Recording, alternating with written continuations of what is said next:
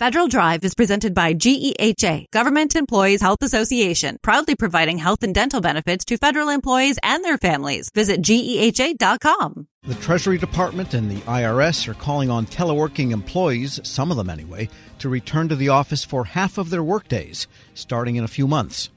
The policy only applies to Treasury and IRS non bargaining unit employees, though. IRS Commissioner Danny Werfel says it's the latest step in the Biden administration's goal of bringing back D.C. area federal employees into the office about 50% of the time.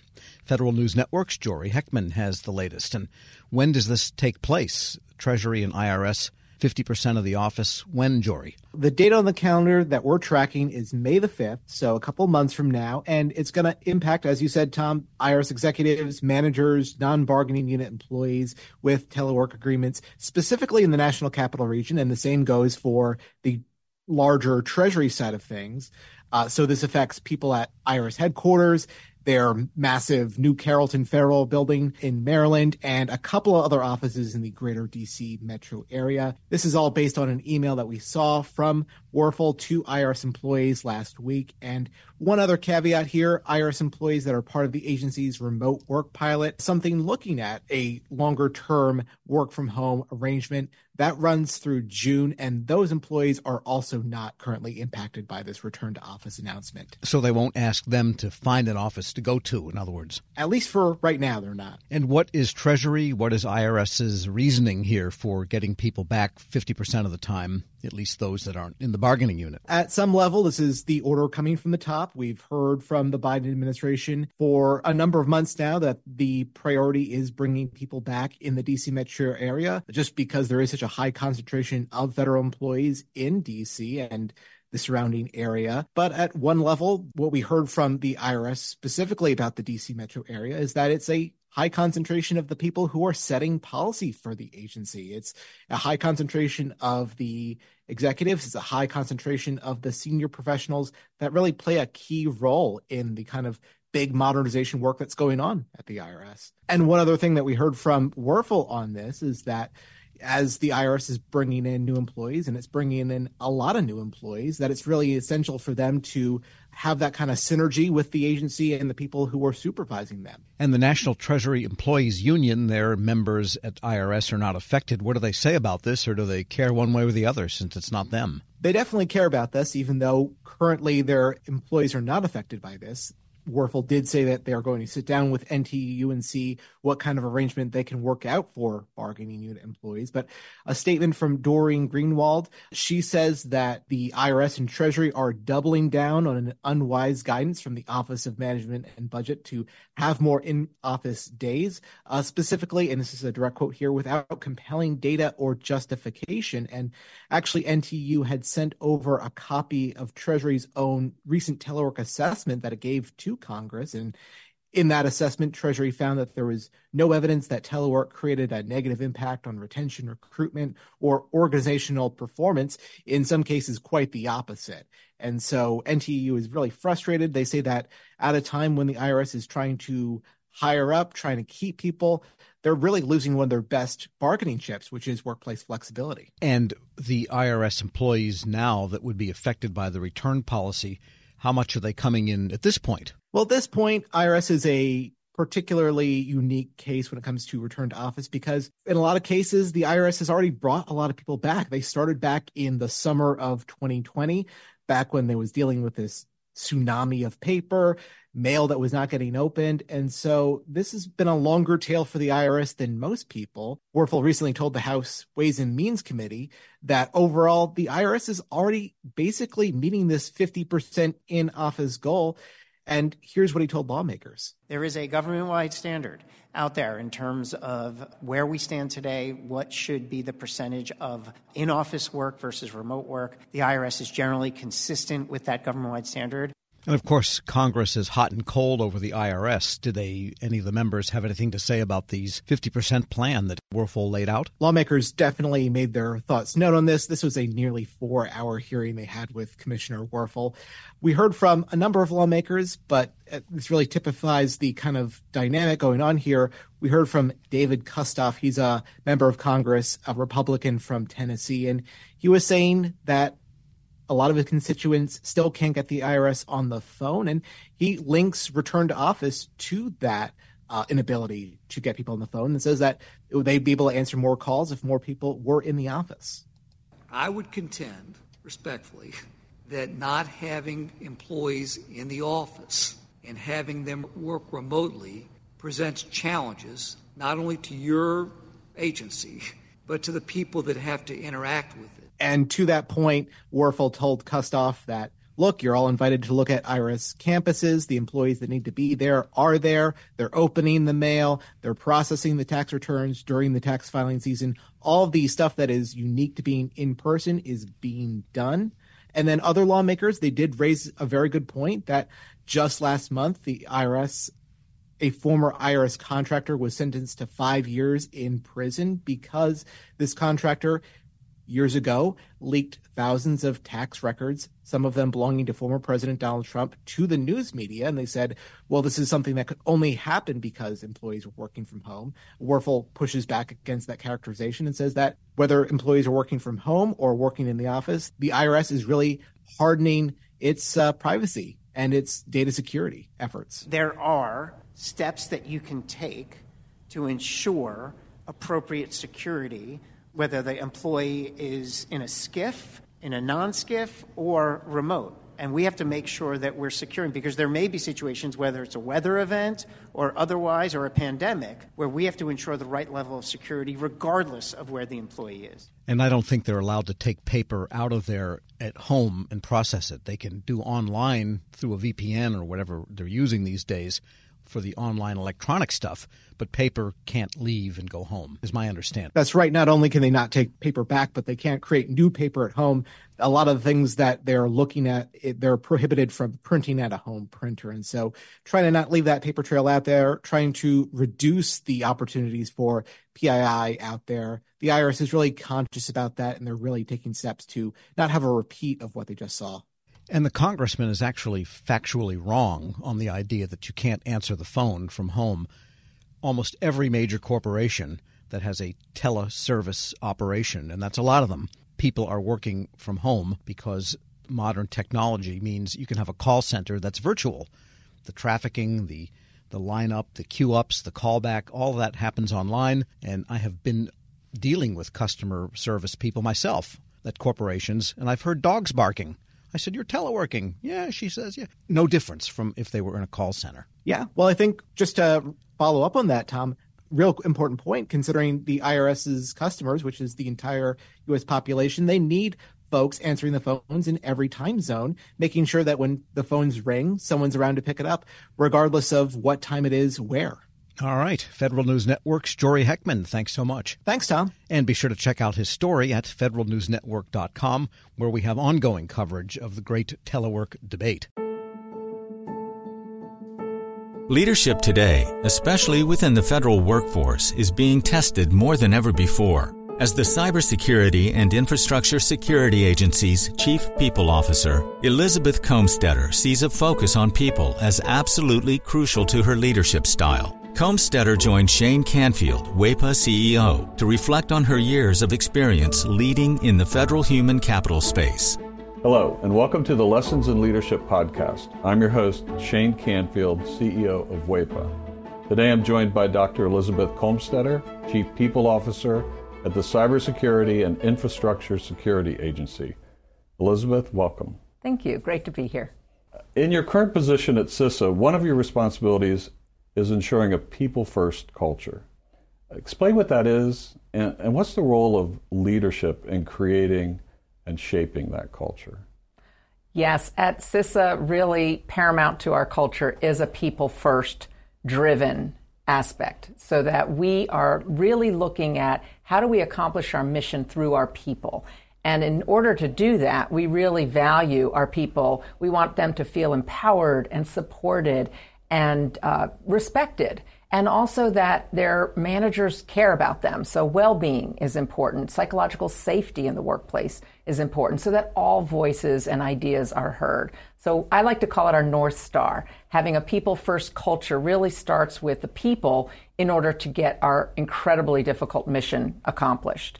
In terms of leadership, which is a great question, I think we all know that culture is really driven by leadership and the, the behaviors that we allow and we, uh, you know, uh, reinforce in our leaders.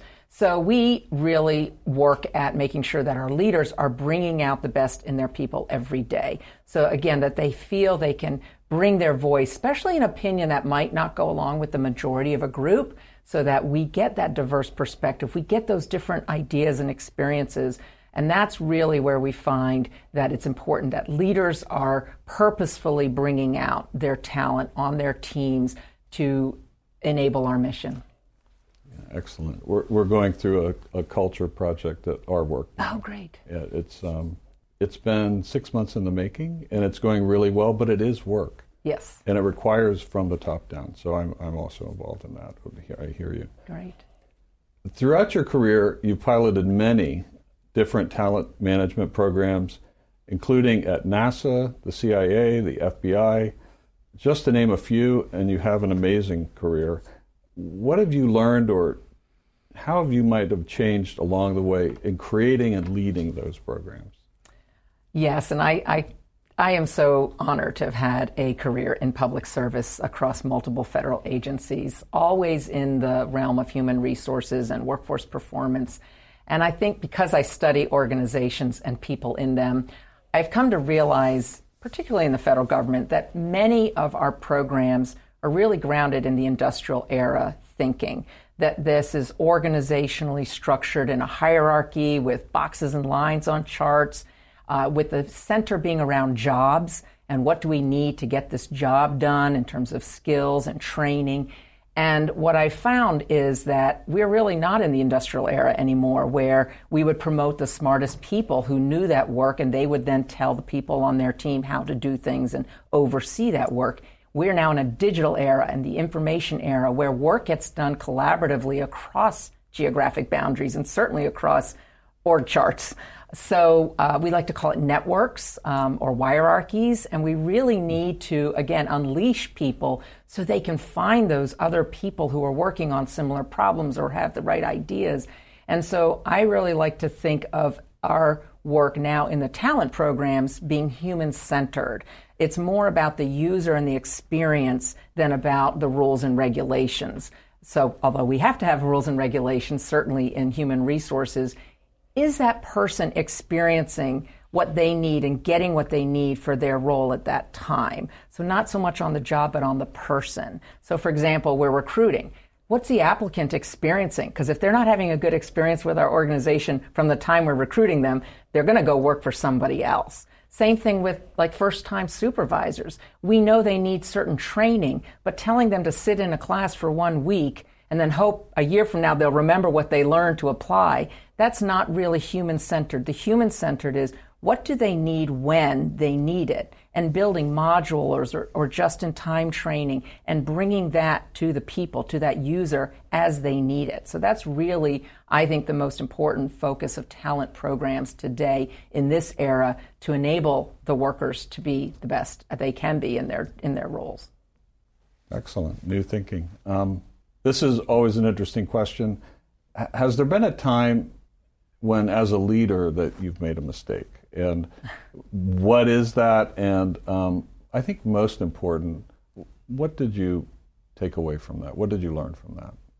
Well, I kind of chuckle because I think as leaders, we have to learn to recognize our mistakes, admit our mistakes, and that they are opportunities to learn. And so uh, I've had to do my own self reflection on, on making mistakes and when things don't turn out the way that I expected them to. Um, makes me think of a time when I was at the Transportation Security Administration and I was a supervisor. And I was really embroiled with my program. I was the technical leader of it. I understood it. I'd run it for years. And I was making a briefing for a decision that had to be made about this program that was very near and dear to me. And I presented the briefing uh, to one of the very senior people in the agency. And I think there are about 20 people in the room.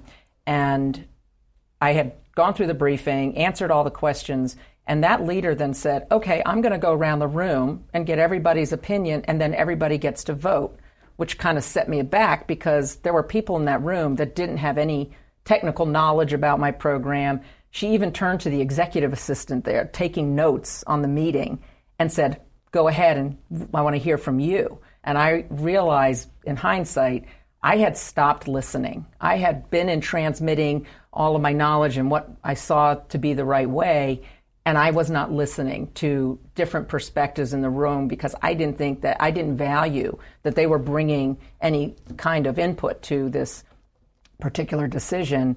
And it didn't go as I had hoped, and I left very disappointed and was busy blaming the senior leader and how that meeting was conducted. That she let all these people have opinions when they didn't know, in my mind, didn't know what they were talking about.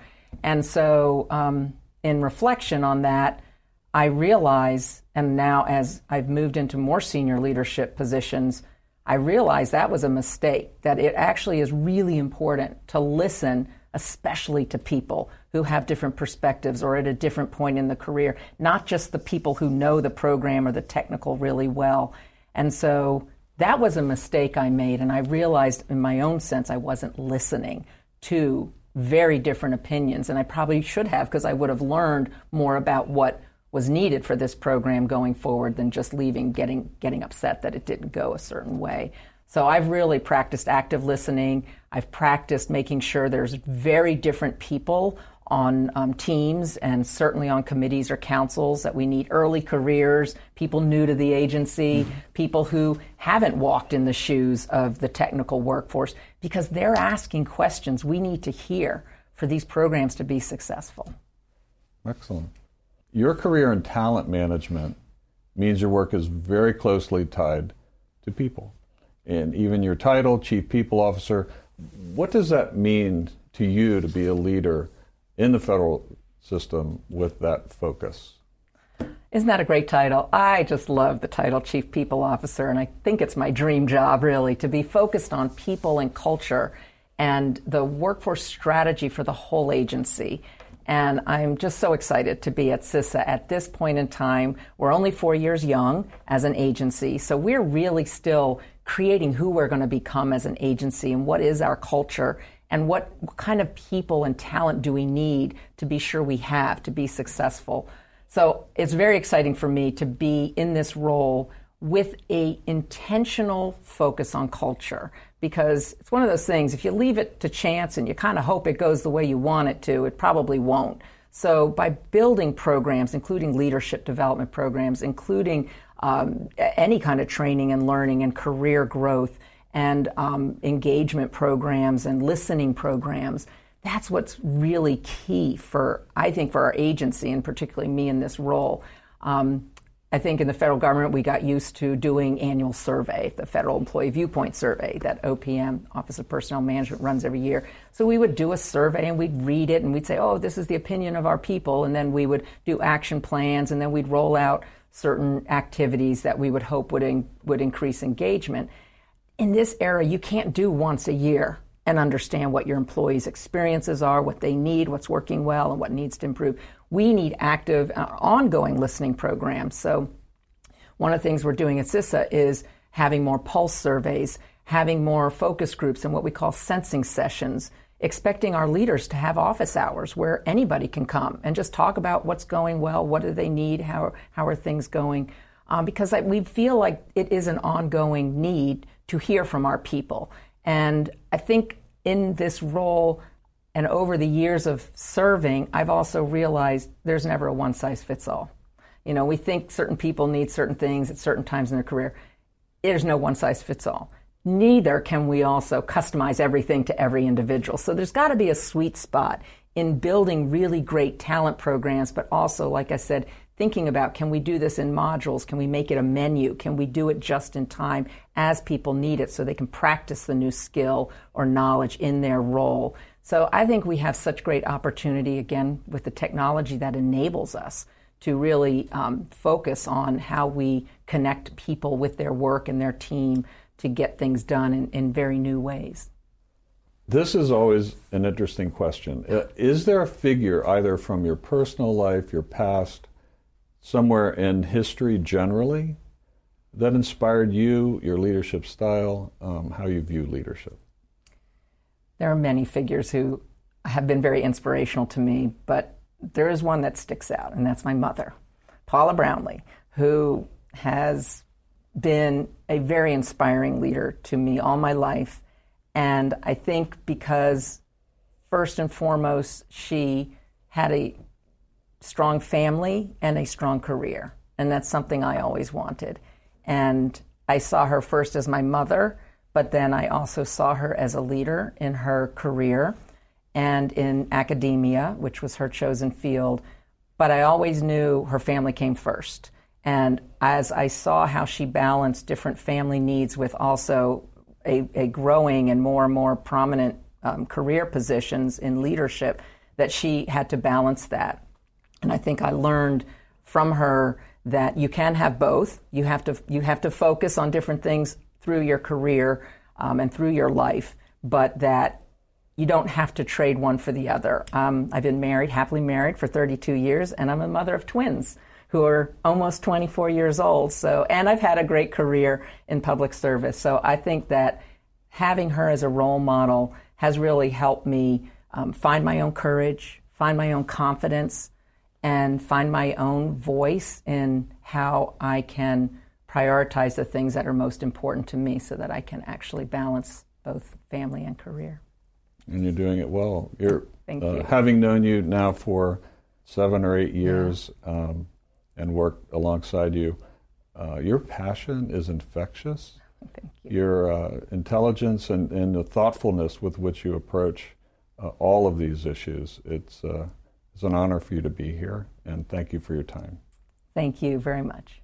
I'm Shane Canfield, CEO at WEPA, and until next time, have a great day. Find the full podcast and future episodes of Lessons in Leadership on the Federal News Network app and anywhere you enjoy your podcasts.